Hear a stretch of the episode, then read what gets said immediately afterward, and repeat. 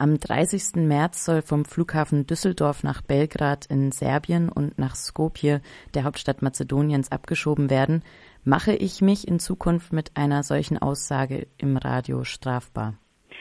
Wenn das geordnete Rückkehrgesetz, wie es euphemistisch vom Bundesinnenministerium genannt wird, so verabschiedet wird, wie es aktuell aussieht, dann könnte das tatsächlich strafbar werden, wenn die Behörde den Abschiebeflug nicht angekündigt hat. Ähm, seit 2015 werden Abschiebe oder Abschiebungen generell ja auch den Betroffenen nicht mehr gegenüber angekündigt. Und viele Abschiebeflüge, gerade zum Beispiel nach Afghanistan, sollen eben auch eigentlich heimlich stattfinden. Und dann sind eben die Veröffentlichung der Abschiebetermine auch die einzige Möglichkeit für Betroffene, sich vielleicht nochmal an einen Rechtsanwalt oder eine Rechtsanwältin zu wenden und Rechtsschutz zu bekommen. Und diese Möglichkeit wäre durch dieses Paket, also durch den Gesetzentwurf, wie er gerade vorliegt, eingeschränkt. Wird nicht auch die Informationsfreiheit und die Pressefreiheit eingeschränkt?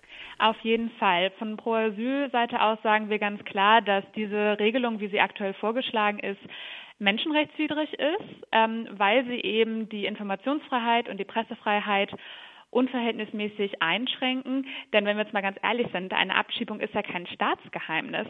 Dann da jetzt Menschen mit bis zu drei Jahre Haft bestrafen wollen, ist einfach unverhältnismäßig. Und gerade auch die Pressefreiheit ist eben auch menschenrechtlich besonders hoch geschützt. Also du hattest es zuvor schon erwähnt, seit 2015 wird ja auch aktiv nicht mehr über Abschiebungen informiert und seit dem Asylpaket 2 2016 ist es ja auch schon verboten, darüber zu informieren. Wieso braucht es jetzt noch eine weitere Verschärfung? Naja, was jetzt halt vorgesehen wird, ist, dass ähm, wie es bisher ja auch teilweise gehandhabt wird, dass eben gerade über die Afghanistan-Abschiebung im Vorfeld ähm, informiert wird, dass das in den sozialen Medien geteilt wird, dass über E-Mail-Verteiler das bekannt gemacht wird, dass eben genau das ähm, unter Strafe gestellt werden soll, was bislang eben nicht der Fall ist. Also was halt vor allen Dingen nicht gemacht werden darf, ist halt eben die Betroffenen persönlich direkt zu informieren, ja, oder dass sie halt einen Brief kriegen und sagen, an dem und dem Tag äh, sollen sie abgeschoben werden. Das passiert halt schon nicht.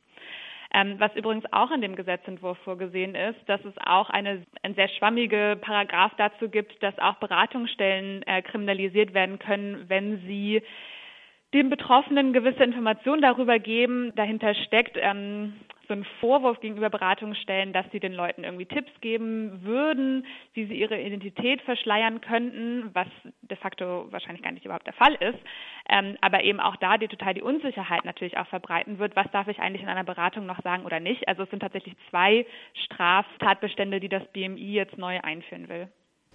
Der Präsident des Bundesamtes für Migration und Flüchtlinge, äh, Sommer, befürwortet dieses, äh, diesen Gesetzesentwurf. In einem Interview letzte Woche mit der Welt am Sonntag äh, sagte er, Zitat, es ist ganz offensichtlich, dass einige Organisationen das Interesse verfolgen, Abschiebungen generell zu bekämpfen.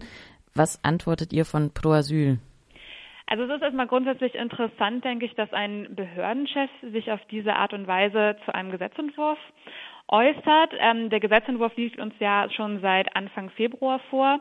Und dass das jetzt aber nochmal von so hoher Stelle gepusht wird, zeigt, denke ich, auch, dass es durchaus ernst zu nehmen ist, dass dieser Kriminalisierungsaspekt in dem Gesetzentwurf enthalten ist, in dem ja auch noch ganz viel andere Verschlechterungen vorgesehen sind, so wie eine sogenannte Duldung Leid, also ein Status unterhalb der Duldung, generell starke Verschärfung bei der Abschiebehaft. Und deswegen ist es natürlich durchaus ernst zu nehmen.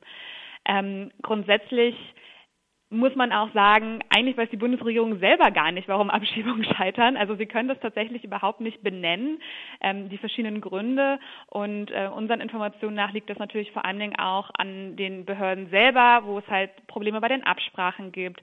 Anscheinend hat die Bundespolizei ja auch viel zu wenig Kapazitäten für die Abschiebeflüge.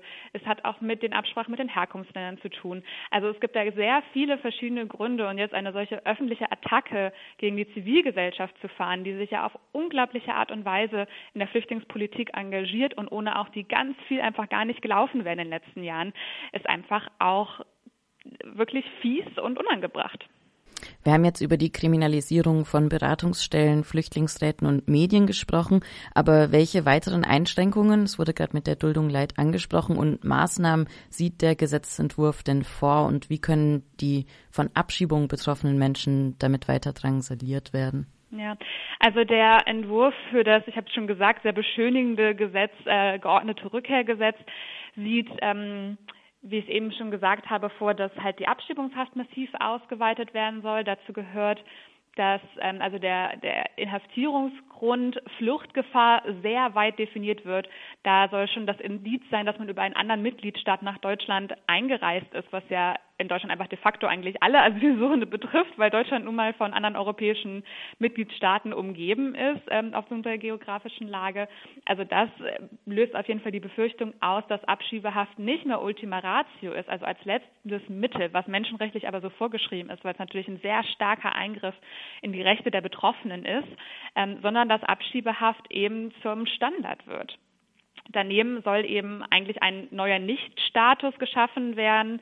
Ähm, bereits jetzt ist ja die Duldung sehr prekär für die Person, weil sie eben keinen sicheren Aufenthalt haben, weil auch viele nicht arbeiten dürfen. Und jetzt soll eine sogenannte Bescheinigung eingeführt werden. Das ist dann halt noch unterhalb der Duldung, wo die Personen generell nicht arbeiten dürfen, keinerlei Integrationsmaßnahmen bekommen sollen. Also es wird wirklich es wird ihnen quasi verboten, sich zu integrieren, damit sich auf keinen Fall der Aufenthalt verfestigt, wie man das nennt, damit sie auf keinen Fall noch ähm, auf längere Frist in Deutschland bleiben. Und was man auch bei dem Gesetzentwurf sehen muss, dass dieser eben nicht alleine verhandelt wird, sondern mit allen anderen Gesetzen, die gerade im Asylbereich anstehen. Und das sind an die zehn Gesetze. Ähm, dazu gehört auch das Fachkräfteeinwanderungsgesetz, was schon seit letztem Jahr diskutiert wird, ähm, die Ausbildung und Beschäftigungsduldung, wahrscheinlich auch das Überleistungsgesetz, über das jetzt gesprochen wird. Und das kreiert natürlich auch eine Situation, wo es ganz schwierig ist, überhaupt Verbesserungen zu erreichen, weil eigentlich jeder Vorschlag, der irgendwie verbessern würde, dann gegen eine Verschlechterung aufgerechnet wird. Und das ist ja auch absurd, wenn wir gerade auch über äh, Maßnahmen reden, die eindeutig menschenrechtswidrig wären oder die auch verfassungswidrig sind, denn das ist eben keine Verhandlungsmasse, sondern die müssen einfach vom Tisch. Äh, ich habe in einem Kommentar gelesen, dass zum Beispiel eben diese Haftvoraussetzungen, welche für Abschiebehaft nun gesenkt werden, ähm, auch rechtsstaatlich bedenklich sind. Gibt es andere solche Stellen in dem Gesetzentwurf? Genau, also wir finden die, ähm, die große Ausweitung der Abschiebehaft deswegen rechtsstaatlich bedenklich, weil eben ein Inhaftierungsgrund sehr konkret sein muss. Und gerade dadurch, dass es jetzt eben so viele Ansatzpunkte für die Fluchtgefahr gibt, ist es eben nicht mehr konkret genug und die Verfassung sieht eben ein Bestimmtheitsgebot für Inhaftierungsmaßnahmen vor. Ähm, aber genau, es gibt auch andere Punkte. Zum Beispiel ist es auch sehr bedenklich, dass der Rechtsweg eingeschränkt werden soll bei Klagen gegen die Abschiebehaft.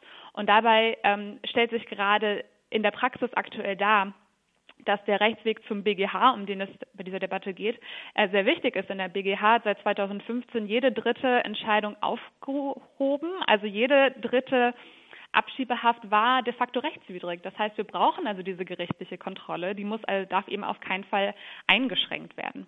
Das heißt also im Endeffekt wird damit auch die Möglichkeit für die Menschen, sich gegen diese rechtswidrige Abschiebehaft äh, zu wehren, auch weiterhin eingeschränkt. Genau, das wäre die Folge von dieser Regelung und das ist natürlich sehr bedenklich, weil die Abschiebehaft ist ein extremer wie soll man das sagen? Also es ist halt ein extremer Eingriff in das Recht auf Freiheit für die Menschen. Ähm, die sind keine Straftäter, das muss man, glaube ich, immer wieder wiederholen. Die Abschiebehaft ist keine Strafhaft. Die soll nur zur Durchsetzung der Abschiebung eingesetzt werden soll eben immer nur als letztes Mittel angewendet werden. Und was auch sehr bedenklich ist, dass der Gesetzesentwurf vorsieht, dass Personen, die in Abschiebehaft genommen werden, in ganz normalen Gefängnissen untergebracht werden sollen. Das ist im Europarecht absolut verboten, ja. Und dass das ausgesetzt werden soll mit ganz fadenscheinigen Begründungen ist eben auch, wenn man über die Würde der Menschen nachdenkt und über die Situation, in die sie gebracht werden. Ja, die sind natürlich eh verzweifelt, weil sie wollen ja nicht in ihr Heimatland zurück, haben vielleicht auch Angst davor zurückzubringen. Und dann sie auch noch in ein Gefängnis zu stecken, ähm, da kann man sich nur vorstellen, was das für die Menschen auch psychologisch bedeutet. Offensichtlich rechtswidrig sei auch die vorgesehene Möglichkeit, ausreisepflichtige Personen dann halt zehn Tage ohne eine richterliche Anordnung zu inhaftieren. Ist dies auch die Abschiebehaft oder äh, handelt es sich nee, um etwas da geht anderes? es um das sogenannte Ausreisegewahrsam. Tatsächlich, ähm, das war im ganz ersten Entwurf vom Bundesinnenministerium vorgesehen und das haben sie jetzt in einem zweiten Entwurf äh, wieder rausgenommen. Ähm, also da hat sich der erste Aufschrei, den es wahrscheinlich auch ähm, mit dem, beim Koalitionspartner gab, anscheinend ähm, bewährt mal. Ähm, aber auch jetzt ist das Ausreisegewahrsam zwar immer noch mit Richtervorbehalt, also in, ein Richter muss schon entscheiden, dass die Person in das Ausreisegewahrsam genommen wird. Aber die Anforderungen dafür werden so runtergeschraubt, dass es überhaupt nicht mehr vom persönlichen Verhalten der Person abhängig ist. Also bislang muss man der Person schon irgendwie anmerken, dass sie sich der Abschiebung entziehen will, ja, weil ansonsten gibt es ja auch gar keinen Grund dafür, die Person in Haft zu nehmen. Und nach dem jetzigen Vorschlag soll es schon reichen, quasi, dass einfach deine Ausreisefrist abgelaufen ist, dass die Abschiebung kurz bevorsteht und dann kannst du in Haft genommen werden. Und das ist eben auch wieder so ein Indiz dafür, dass die Abschiebehaft und das Ausreisegewahrsam halt extrem ausgeweitet werden sollen und möglicherweise dann eben wirklich zur Standardmaßnahme werden. Grundsätzlich sind das schon die größten Punkte. Ähm, es gibt natürlich auch in den anderen Gesetzen jetzt noch ganz verschiedene Kleinigkeiten. Also so wird ja gerade beim Asylbewerberleistungsgesetz darüber gesprochen, eigentlich eine verfassungsmäßig vorgeschriebene Leistungserhöhung endlich vorzunehmen, dabei aber gleichzeitig andere Leistungen zu senken, einfach damit, damit es keine Mehrausgaben gibt. Ähm, es liegt auch ein anderes Gesetz vor, wodurch die normale Aufenthaltsdauer in der Gemeinschaftsunterkunft von sechs Monaten auf anderthalb Jahre ausgeweitet werden sollen. Das bezieht sich vor allen Dingen auf diese sogenannten Ankerzentren, aber betrifft im Endeffekt alle Aufnahmeeinrichtungen, auch wenn da vorne nicht Anker dran steht.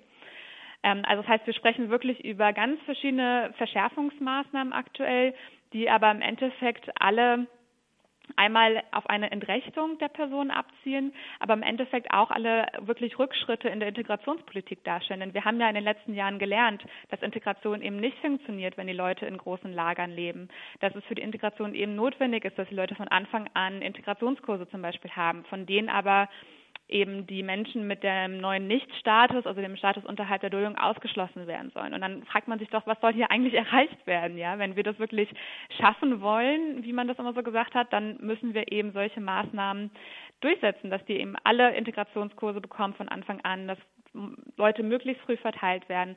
Und wenn wir immer über den Rechtsstaat sprechen, dann geht es eben vor allem darum, dass die Leute ihre individuellen Rechte wahrnehmen müssen, und dass sie auch Rechtsschutz bekommen und dass ihnen dieser eben nicht abgesprochen wird. Vielleicht noch eine Einschätzung, wird dieser Gesetzesentwurf noch einen weiteren Aufschrei mit sich ziehen? Also tatsächlich, sagen wir mal, durch die Kommentare von dem BAMF-Chef Sommer wurde nun wieder nochmal ein Licht darauf gestreut, aber ja, das spielt sich ja alles etwas im Verborgenen ab. Ja, da kann man dem äh, beim Chef Sommer, dann muss man ihm quasi fast dankbar dafür sein, dass er eben noch mal ein bisschen Aufmerksamkeit für diesen Gesetzentwurf ähm, erregt hat und dass jetzt sich hoffentlich eben auch der Widerstand gerade auch gegen diese Kriminalisierung formiert. Aber gleichzeitig besteht bei uns dann die Befürchtung, dass quasi im Windschatten dieses Protestes dann halt die anderen Verschärfungen einfach durchgehen, weil sich da quasi dann keiner aufregt. Das heißt, das ist, glaube ich, der wichtige Punkt, dass man wirklich alle Punkte im Auge hat da ist es halt eben diese Taktik, möglichst viel gleichzeitig zu verhandeln, macht das unglaublich schwer. Ähm, aber das ist das, was wir versuchen müssen. Und gerade ist wirklich schwer abzusehen, wie die Verhandlungen zwischen SPD und Union da laufen werden.